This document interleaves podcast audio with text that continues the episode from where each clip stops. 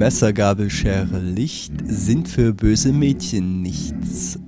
Der Tatort präsentiert heute eine Anleitung zum Sektenbau und die Antwort darauf, ob der Konstanzer Tatort eigentlich immer nur langweilen muss oder auch eigentlich mal anders kann. Hallo, Rotti. Hallo Bülow. So, wir sind wieder da, Tatortbesprechung. Genau, heute ein bisschen zusammengeschrumpft. Ja, der Hosch hat eine Erkältung, deswegen hat er im Internet gelesen, er will durch die Straße von Gibraltar schwimmen, nackt, um die Erkältung loszuwerden. Ich habe ihm gesagt, du kannst nicht alle glauben, was im Internet steht, aber er ist jetzt unterwegs, kann man nicht ändern. Also Mhm. sind wir heute zu zweit, aber wir sind fit.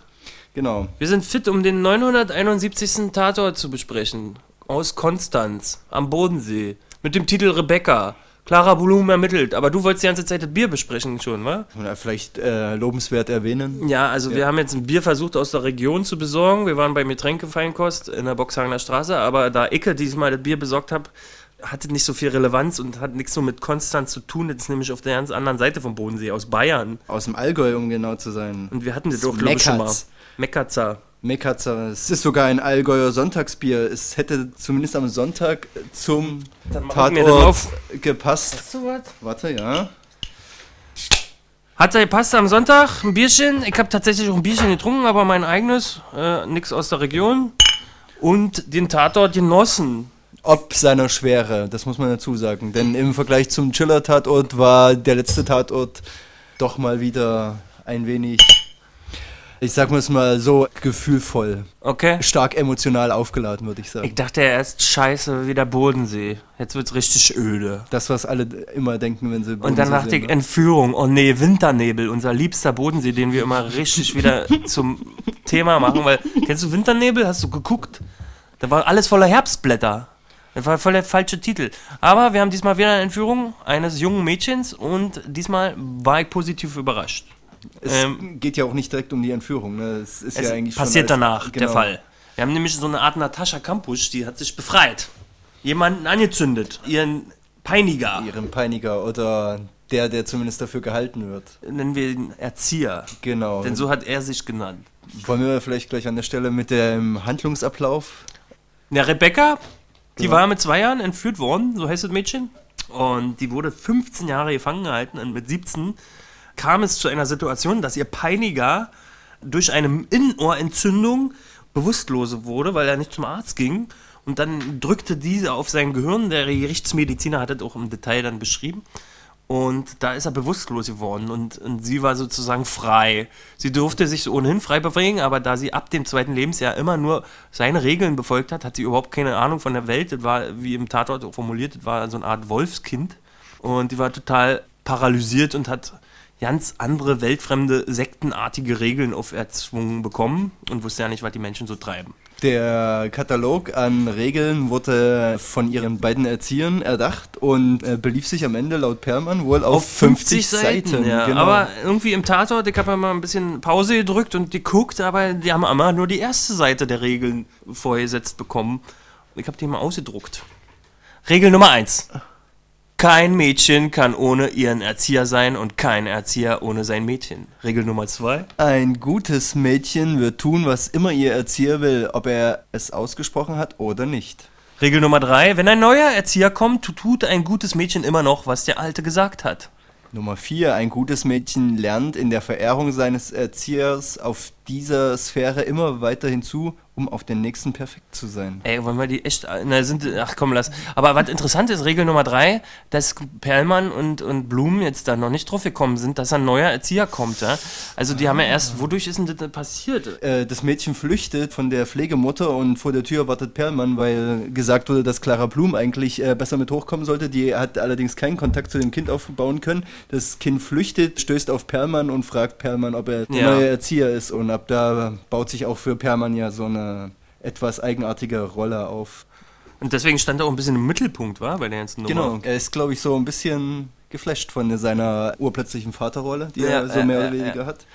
Irgendwie hatten die doch ein Indiz, aber das waren nicht die Regeln hier. Dass dann noch ein Erzieher vor unserem Mordopfer, also vor dem Verbrannten, stattgefunden haben Ich müsste. weiß nicht, ob sie den Gedanken da schon hatten. Ich glaube, die, hatten an Teil- der, an, an der Stelle wussten sie, dass es offenbar ein zweites Kind gibt und Mhm. deswegen wollte sie sie befragen. Und mehrere Erzieher waren auch im Verdacht, weil sie haben ja diesen äh, Geschäftsmann hier, der ähm, Kolb, der war ja im Verdacht, das war ja sozusagen ein menschlicher roter Hering, weil die ganze Verdacht, dass er der zweite Erzieher er gewesen sein konnte, hat sich ja am Ende als Irrtum herausgestellt. Und Was ist ein roter Hering? ein roter Hering ist äh, Filmsprache für, wenn du falsche Fährte legst. Kommt irgendwie aus der Seefahrt und da wurden, ähm, wenn die irgendwelche Schiffe geplündert haben, da haben die irgendwie Heringe ausgelegt, damit die Hunde nicht mehr schnüffeln können und in falsche Fährte geführt werden.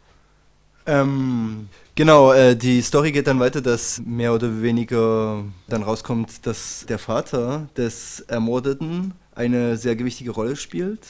Ähm, der Vater wirkt von Anfang an relativ herrisch. Ja. Und der Plot-Twist geht dann in die Richtung, dass sich herausstellt, dass der Vater der zweite Erzieher ist des Kindes und äh, auch einer der Urheber für die komplette Geschichte, die dem Kind eingepflanzt wurde, so mehr oder weniger. Also diese Namen, auf denen das Kind hört, die Geister, denen es gehorchen sollen oder die böse werden, wenn das Kind halt böse Sachen macht, das ist ja alles eng mit diesem Regelkatalog auch verwoben und Ja. Ähm, sag mal, äh, hast du Tabak? Nee, habe ich nicht. Wo ist mein Tabak? Scheiße. Ich muss mal kurz meinen Tabak suchen. So, ähm. Genau. Aber alles im Allen sehr übersichtlich, die Handlung, wa? Ganz genau, ganz genau. Ich habe nicht tausend Tatversächte, was ich ja gut fand, weil ich glaube, diese Emotionale war auch irgendwie für Clara gemacht. zumal sie ja auch äh, Kripo-Leiterin wurde während des Falls. Was sie, Was? Wie? Wo? zur, ach nee, nicht zur Kripo-Leitung, sondern sie, Oh. sie leitet die Einsatzkommission. Und, und Perlmann hat halt, wie gesagt, mehr Bedeutung bekommen, weil er halt mit dieser Rebecca äh, sich abgeben musste, wa? Genau. Und er als äh, ewiger Single halt auch so ein bisschen überfordert ist, wenn jemand auf einmal seine volle Aufmerksamkeit auf ihn richtet und quasi auch auf Erziehungsinput wartet. Wir wissen so. ja nicht, ob er ewiger Single ist. Das wird ja eigentlich auch kaum thematisiert, wa? Aber ich habe so manchmal das Gefühl, das ist, glaube ich, die Rolle, die er da spielen Er wurde soll. übrigens zweimal vermisst in diesem Tatort. Clara Blum hat zu ihm am Smartphone bei so einer Konferenzschaltung da gesagt, ich vermisse dich. Und später hat Rebecca auch gesagt, äh, ich werde dich vermissen, das kleine Mädchen, als er gesagt hat, ich muss gehen. Also er war schon bei den Mädels angesagt. Bei den Alten sowie bei den Jungen. Oh, okay, das sind so die, die, die kleinen äh, Vermissensdetails. Darauf hatte ich nicht so den Fokus. Was ich interessant fand bei der ganzen Story, so, dass der Opa Reuter seinen Sohn ja geschlagen hat. Der hat diese Gewalt abbekommen und dann hat er aber diese Gewalt weiter ausüben können an dieser Brut übrigens, haben wir noch ja nicht erwähnt, war? Brut heißt Rebekkas Name. Genau, das ist der Name, den äh, die beiden Erzieher ihr geben. Ist das eine Sektenideologie einer Privatperson? Oder kann man, wie kann man das nennen? Dieses komische, selbst ausgedachte Weltbild, dass man irgendjemanden anderes reinprojiziert oder so, was wahrscheinlich im späteren Leben äh, wie in einer Sekte enden würde. Ja. Kann man, kann man, Sekte, Sekte braucht mehr Personen. Genau, genau, Ahnung, genau. Das äh, muss, glaube ich, so nachweisbar auch mit mehreren Leuten funktionieren. Ab drei ist so wie beim Verein. Ab fünf kann man eine Sekte gründen. genau, ab fünf, sind, ist, ab fünf Überzeugten ist es eine Sekte. Juti. Genau, einigen wir uns da drauf. Ich werde auch meine Regeln demnächst mal schreiben. Achso, ja, Re äh, Rebecca wurde gespielt von Großwandche Kohlhof. Und die hat schon mal im Tatort mitgespielt, hat ein Mädchen gespielt, was irgendwie äh, entführt wurde oder verschollen war, aber am Ende sich als Kuckuckskind rausstellte. Und zwar im Tatort 939, die Wiederkehr aus Bremen.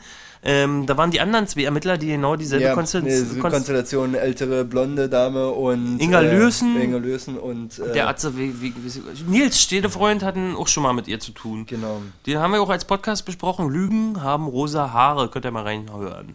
Das äh, Witzige ist, äh, jetzt wo du sagst, äh, Städtefreund, also der, so der Tonus oder der Duktus zwischen den beiden Ermittlerpaaren ist eigentlich so nahezu kopiert, oder? Na, guck mal, er ist der blonde Junge, Perlmann, und die dunkelhaarige äh, Blum. Und bei Inga Lürsen ist die blonde ältere mit dem jüngeren dunkelhaarigen. Dunkelhaarigen, genau. Ähm, na, die sind ansonsten sehr identisch ja, in Ja. ihrer Aufstellung. genau. Ähm, was ich interessant fand, war ja äh, die Begegnungen. Also der, was mich für mich den Tatort ausgemacht hat, waren der, war ein Tatort der Begegnungen und nicht zwischen verschiedenen Menschen, sondern alle Begegnungen, die Rebecca gemacht hat. Ähm, Rebecca war ja nun ein verstörtes Wolfskind, was halt 15 Jahre äh, irgendwo eingesperrt wurde und einen total verschrobenen Schädel hat. Und die ist ja dem Perlmann begegnet als Erzieher, das war spannend. Dann ist sie ihrer eigenen Mutter begegnet, das fand ich spannend so. Also auch zum Schluss mit ihrem äh, Erzieher, mit dem Opa. Und äh, ich habe aber gelesen, hier irgendwie, ich weiß nicht, Morgenpost oder so. Soll man nicht machen. Wenn das Trauma noch nicht verarbeitet ist, auf jeden Fall nicht Äh, mit dem Peiniger zusammenbringen. Das ist definitiv. äh, Das kann mal- richtig ja. böse enden. Auch wenn sich, äh, das wird glaube ich auch einleitend in der Szene gesagt, die Ziehmutter sagt dann ja an der Stelle, das mache ich nur ungern oder irgend sowas, aber. Ziehmutter, du nennst sie immer Ziehmutter, Nein, das war ja einfach nur so eine ja, eine Psychotante, Pfle oder? ein, nee, ja, oder Pflegemutter oder so. Nee, ich denke mal, es ist schon so ein bisschen eine Mischung aus beiden gewesen. Okay. Sie hat sich zumindest relativ äh, liebreizend um das Kind gekümmert und das Ding sah nicht aus wie so eine, sagen wir mal, klassische Klapse, ne? Da, wo sie untergebracht war, war ja so ein äh, eher romantisches Fachwerkhaus, ne? Ja. Achso, ja, fand ich schön. Und dann sollte die da weg. Genau, genau. War ja zwischenzeitlich irgendwie, naja, Kammerspiel, nee. Ich, das Wort Kammerspiel habe ich überlegt in, im Vorfeld bei der Recherche, aber finde ich an den Haaren herbeigezogen. Also ich Da revidiere meinen eigenen Nonsens, den ich gerade loswerden wollte. Ja, und ich glaube, es waren auch ein bisschen zu viele Leute für ein Kammerspiel. Aber was ich an Filmen auch sehr mag, ist, äh, wenn sich so Charaktere entwickeln und jemand, der quasi so mit 15 erst aus dem Ei schlüpft, das gibt viel Potenzial für eine gute Story. Und äh, ich finde ja, dass Groß-Swantje Kohlhoff äh, auf jeden Fall sehr, sehr gut gespielt hat. Ich glaube, das könnte so ein Durchbruch für sie werden. Also, was die da abgeleistet hat, wobei sie hat halt nur diese eine Rolle gespielt. Sie hat ständig immer ängstlich geschaut, aber das, was sie gemacht hat, war, hat sie super gemacht. Ja. Also, wenn sie jetzt ein facettenreicheres Spiel machen müsste, vielleicht wäre sie da nicht so gut. Aber in dem, was sie da darbieten musste, krass. Es geht ja beim Schauspiel auch oft darum, äh, dem Zuschauer quasi zu vermitteln, dass es echt ist oder Ja. das Gefühl von Echtheit zu geben. Und da hat sie auf jeden Fall, auf welche Skala werden wir? 10? Nee, mach mal keine Zahlen, Keine mach mal Gummitiere. Hier, hast Gummibier, also äh, ich würde sagen äh, 100 von 100 Gummitieren. Keine Zahlen. Also, Grün Zahlen. bis pink. Aus einer Packung Weingummis würde ich sagen, auf einer Skala von grün bis äh, lila ist es mindestens ein Gelb. Okay. Ja, So, so will ich das haben. Ey, ähm, die hat einen Bronzenmoment. Und das war der zärtlichste Bronzemoment, den ich je erlebt habe. Weil Bronzemoment heißt ja, jemand hält sich nicht an die Anweisung und macht seinen eigenen Scheiß. Und das hat ja Perlmann getan, indem er äh, Rebecca ihrer Mutter einen Kaffeebesuch gegönnt hat. Und er hat sich ja gegen die Anweisung widersetzt, weil er so lieb ist. Da hat er doch Ärger gekriegt von der, so der Ziehmutter. Das fand ich so lustig. Das war ja auf eigene Faust, aber total äh, für, für die Mama. Die, die Mama, man muss ja noch dazu sagen, die Mama hatte ja äh, auch noch eine Drogenvergangenheit und sowas. Das, da kam ja auch noch der ganze Kram rein, äh, von wegen auf dem Spielplatz einschlafen und da verschwindet das Kind. Das ist ja so der inoffizielle Beginn der Story quasi. Ja. Wie ist das Kind eigentlich verschwunden? Wieso verschwinden Kinder mit zwei? Und die Mutter hatte ein Drogenproblem und der Vater war bereits tot. Genau. Ey, lass mal Bodycount machen. Bodycount. Wie viel Tote? Das tote Kind im Wald und äh, der. Zwei, am richtig. Anfang, genau. Okay. Ja, und wie viele Schüsse? Gar keinen? Richtig. Okay, aber da wir nicht so, so viel Action-Fragen zu bieten haben, ähm, wie oft hat Rebecca geweint? Wie oft ist die Träne von der Wange Oh, gekullert? oh, oh, oh, der Tiercount. Hm. Puh, ich würde sagen, alle fünf Minuten. Das macht bei äh, 90 Minuten. Nein, nicht ernsthaft. Komm, Ich weiß es nicht.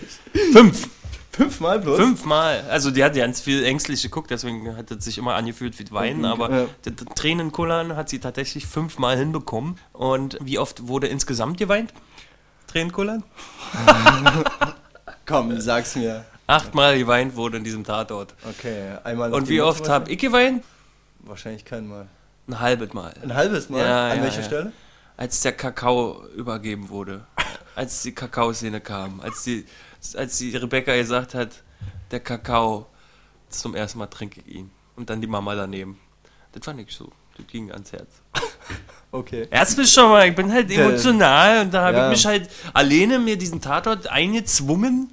Ich wir hätten schön andere Dinge machen können, aber wir sind ja hier nun mal gefangen in diesem Podcast und genau, das wollte ich sagen. Ich muss äh, dazu Fand sagen. emotional. Ja, okay. Aber pst, ja, okay, weiter, weiter. Ich, ich, ich fand diese Referenz zu dieser Mischung aus, okay, da hat jemand einen Hirntumor und er spinnt in seinem Kopf in diesem Zustand quasi so. äh, völlig neue Welten und äh, nicht nur für sich, sondern gleich auch noch für mehrere andere Menschen und Ja. das auch in einer ganz furchtbaren Art, glaube ich. Das hat mich so ein bisschen, also diese wissenschaftliche Referenz zur so Neurobiologie äh, fand ich doch ziemlich gut. Also. Und da möchte ich aber auch ein Kompliment an den Drehbuchautor Marco Wirsch geben, weil der hat sich ja diese Welt auch ausgedacht. Also muss ja einer ein echt gegeben haben. Genau. Der sich, also diese Regeln alleine und diese ganze Welt und diesen Hintergrund, das fand ich schon krass. Also wenn man sich mal überlegt, das finde ich schon interessant. Der hat ja diese Welt aufbauen müssen, damit die Kommissare damit umgehen.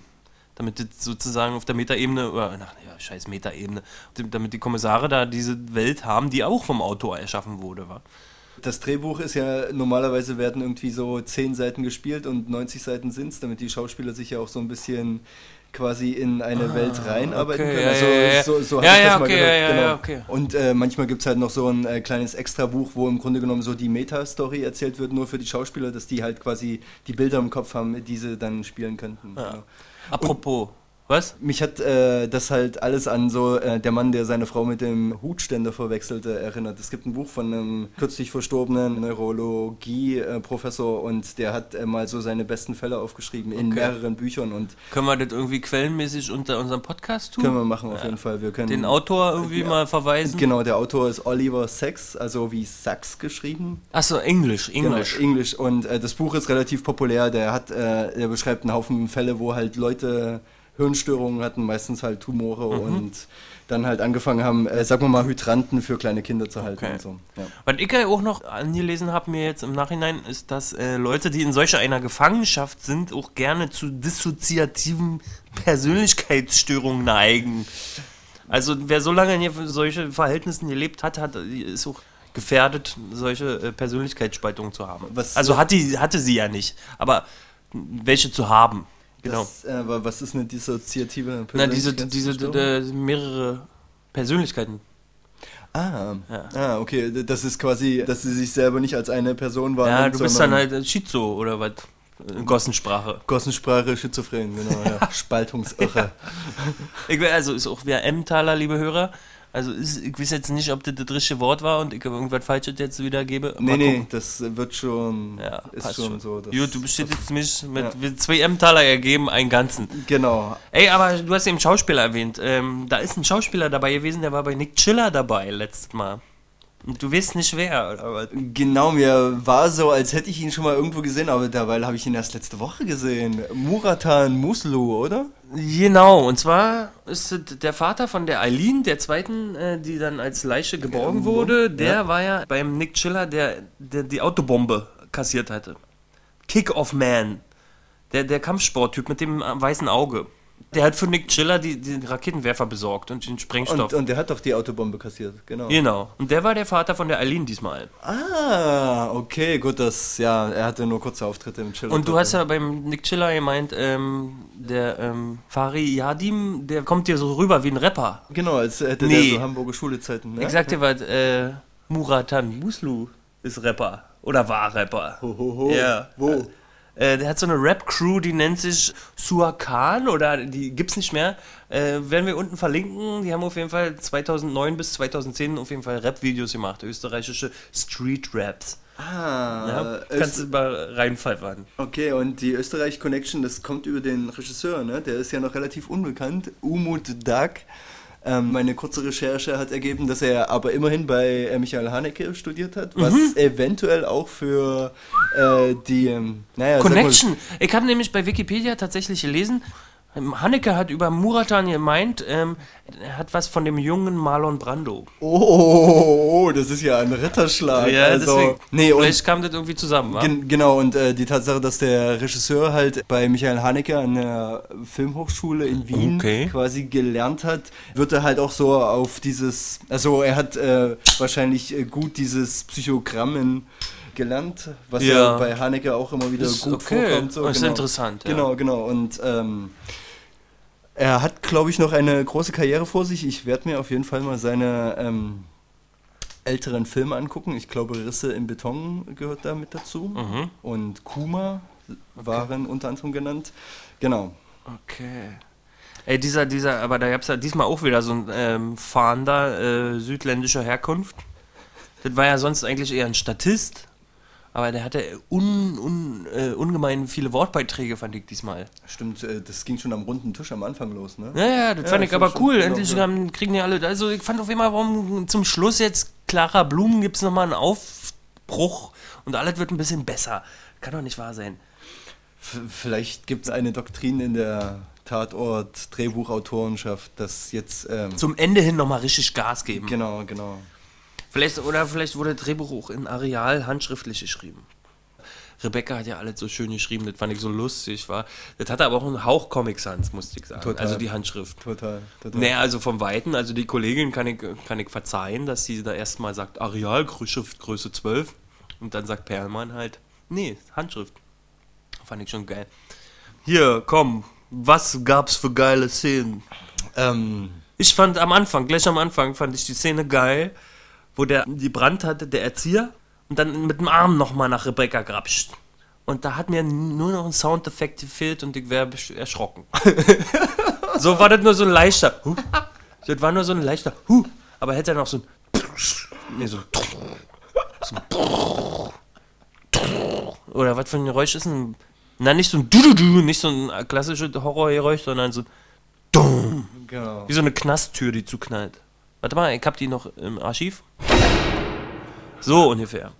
Ja, für mich war eher so die Szene am Ende, also als sie nochmal auf den Opa trifft und der halt nochmal das, eigentlich das einzigste Mal im ganzen Tatort irgendwie wird dieses äh, Verhältnis zwischen dem zu erziehenden Kind und dem Erzieher quasi äh, mal so live dargestellt, oder? Und äh, dass er sich wieder halt so als dieser Herrische. herrische Typ, aber dann auch mit diesem ganzen Vokabular, wo man sofort äh, das Gefühl hat, Herrgott, was ist das eine, das als wenn man irgendwie so Barbarella guckt oder so. Ja, nee, ich hab mir hier was notiert. Ähm, 19 ILEC und vier Werttage ergeben ein Jahr. Oder ein Photon. Also der hat da so ja, die haben ja so ja ihre eigenen äh, Kalender erschaffen. Genau, genau, eigene Typologie für alles und was so eine Krankheit aus einem Menschen machen kann, ist schon ganz schön gespenstisch, würde ich sagen. Ja, und das ist ja auch wiederum auch dem Autor, was ich ja schon gemeint habe, hoch anzurechnen, der hat ja diese Welt erschaffen. Ja. Und cool zu wissen, ach nee, der Regisseur war bei Haneke. Der Autor nicht. Genau, genau, Ah, der okay. Autor nicht. Aber äh, die Tatsache, dass Muratan Muslu unter anderem aus Wien kommt, Ja. deutet schon darauf hin, dass es wohl eine kleine österreichische Connection ist. Ja. Wird der Konstanzer Tatort nicht auch von allen drei Ländern gemacht? Ah, keine Ahnung. Ich sag nix dazu. Okay, ich, es wäre jetzt ein Emmentaler. Ich setz mich in die ich glaube, der Ich Konstanzer weiß aber ist andere Fakten. Ich weiß äh, Fakten. Okay. Clara Blums oder der beste, erfolgreichste und quotenträchtigste Konstanzer Tatort. Ever? Mit 10,93 Millionen. So viel äh, haben noch nie diesen Tatort eingeschaltet da am Bodensee. Wow. Grund vielleicht, äh, ist vielleicht dieser Campus-Bezug oder... Weiß nicht, naja, oder? Weil die Leute heute da mal, am Sonntag mal ein bisschen chillen wollten. Ja, obwohl es auch ein sehr... Entchillen. Entschillen? Na, wegen- wegen Chiller. Entchillen. Der ist deep. Also für diese Karlauer kann ich ja nichts für. Das war ja, ist ja eine Steilvorlage, diesen komischen Kommissarnamen zu haben. Ja. ja. Herr Matthias Dell vom Neuen Deutschland hat äh, was Interessantes gesagt. Er hat gesagt, ähm, dass viele Szenen weggelassen wurden, so dass es eine Befriedung gibt äh, von reizvollen Momenten, die weggelassen wurden, die aber Konflikt in sich bergen. Zum Beispiel hat ja Clara Blum, die Staatsanwältin, überredet, doch die Hausdurchsuchung zu machen bei diesem Businessmann. Aber wie sie das gemacht hat, wurde nicht gezeigt. Und, und noch andere Kleinigkeiten, die ich jetzt nicht auf dem Schirm. Oder äh, Perlmann sagt, nein, ich will das nicht machen und dann macht das doch. Und immer diese Über Überredungskünste, die wurden einfach nicht äh, visualisiert, die wurden immer weggelassen. Also spannende zwischenmenschliche, so zwischen Ermittlern und, und irgendwelchen ähm, Verantwortlichen. Wurde immer ausgespart. Und das äh, hat er so als Kritikpunkt, will ich nicht unbedingt sagen, aber der hat das auf jeden Fall angemerkt. Ja, ich müsste sehr viele Filme gucken, um äh, dieses Verständnis davon zu haben. Ich fand's nicht schlimm, also ich weiß noch ganz genau, dass ich mir auch gefragt habe, oh, jetzt würde ich gerne Clara Blum sehen, wie sie die Staatsanwälte, mit welchen Worten sie um den Finger wickelt, dass sie da diese Hausdurchsuchung macht, aber ich nenne das auch immer Verkürzung oder so, weißt du? Also wenn- so ein, in so einem Actionfilm der Held gefragt wird, hast du Bock, diesen Auftrag zu übernehmen? dann wird das geschnitten und du hörst nicht, ob er Ja oder Nein sagt. Genau. Du siehst dann, dass er das macht. Es ist ja, ähm, ich glaube, auch ein total gängiges Filmmittel, oder? So Mhm. einfach mal das Ende einer Szene offen lassen, um es mit der nächsten anzuschließen. Wenn es offensichtlich ist, dass er Ja sagt, also ich verstehe den Delta vom neuen Deutschland schon, weil das war ja, ist ja interessant, wie. Also, dass es passiert, ist schon schön, dass es so kommt, aber es wird halt nie äh, visualisiert. Muss ja auch immer nicht. Also das ist ja, es, ich äh, finde, die Stories sind in meinen Augen wesentlich linearer, wenn sie nicht so an den Orten rumspringen, weißt du, sondern eher sich mehr mit den Menschen und den ihren Begebenheiten beschäftigen, genau. Übrigens, Orte und Menschen, Alter. Krasse Szene war Opa am Altenheim. Erste? Als er da abgeholt Das wurde. erste Mal? Nee, das war direkt nach dem Verdacht mit dem Hirntumor äh, Zeichnungen, mit, dem, mit dem Gipsband. Ja, ja. Und dann direkt daran sind sie zum Altenheim gegangen, als die Clara Blum gesagt hat, äh, Hirntumor. Übrigens auch ein interessanter Schauspieler hier, ähm, dieser Klaus Manchen. Klaus Manchen, der hat diesen Opa Helmut Reuter gespielt und der, der hat schon Der- also eine Physiognomie, die, die riecht nach, äh, ich muss leider immer nur alte Nazis spielen, Genau. oder? Er hat auf jeden Fall so den Altnazi-Touch. Ja, er hat auch mal bei Die Kriegerin irgendwie, ich glaube, da gab es ja diesen, diesen Altnazi, ich weiß noch, der in diesen Plattenbauwohnungen da mit, bei so Partys mit auftaucht, gespielt und, und bei Aimi und Jaguar, da habe ich jetzt aber nicht auf dem Schirm, was er da gespielt Der, hat. der macht aber auch in Tatorten mit, oder? Der ist in Tatorten schon öfters Kann sein, Ja, ja. ähm, bestimmt. Irgend, also äh, das Gesicht kam mir sehr, Also, sehr bekannt vor. ich sag mal, alle vom, vom Cast siehst du in irgendwelchen anderen Tatorten immer wieder. Wa? Mhm. So, noch eine Frage zum Schluss, oder hast du noch was? Nö? Nicht direkt so. Okay. Mir fällt zumindest Frage ein. zum hat, Schluss. Hat das Publikum vielleicht noch eine Frage? Nein, wir müssen jetzt hier das Klavierstück anmachen, weil der Tatort äh, endet ja mit einem schönen Klavierstück. Genau, ganz untypisch. Und ähm, dazu stelle ich die Frage: Jetzt kommt nur noch ein klarer Blumenfall. Oh. Der Für allerletzte. immer. Für immer. Ja, ist dann Und, und die kommen dann gleichzeitig, also die kommen gleich zwei Wochen hintereinander? Nein, nein, nein, nein, nein, nein, nein, kommt irgendwann. In diesem Jahr. Okay. Ja. Mhm. Und ich möchte jetzt bitte den Traumfall kurz in zwei Sätzen. Was würdest du dir wünschen, Clara Blum ermittelt in was? Ähm, Ich muss auch überlegen. hat äh, Clara Blum, äh, hat da nicht öfters mal auch der Schweizer mitgemacht? Mhm. Ja, ne? Mhm. Die brennen durch. Oh, das ist schön. So ganz klassisch. Oh, ganz jetzt fällt mir an, das kann ich gar nicht mehr steigern. Warte mal. Und die brennen durch nach Afrika und machen. Oh, ich hab was. Ja? Okay. Okay. äh, Brennen durch nach Afrika. Ich sage, Inga Lürsen und Clara Blum werden beide entführt und Nils Stedefreund und Kai Perlmann müssen sie befreien. Auch gut. Aber Inga Lürsen darf noch eine Weile, oder? Ja, die darf Jahr noch, ja, die ist noch eine Weile dran. Okay. In diesem Sinne, liebe Hörer Und Adieu. Hörerinnen. Adieu. Ja, Adieu. liebe Hörer. Eh, Adieu. Adieu.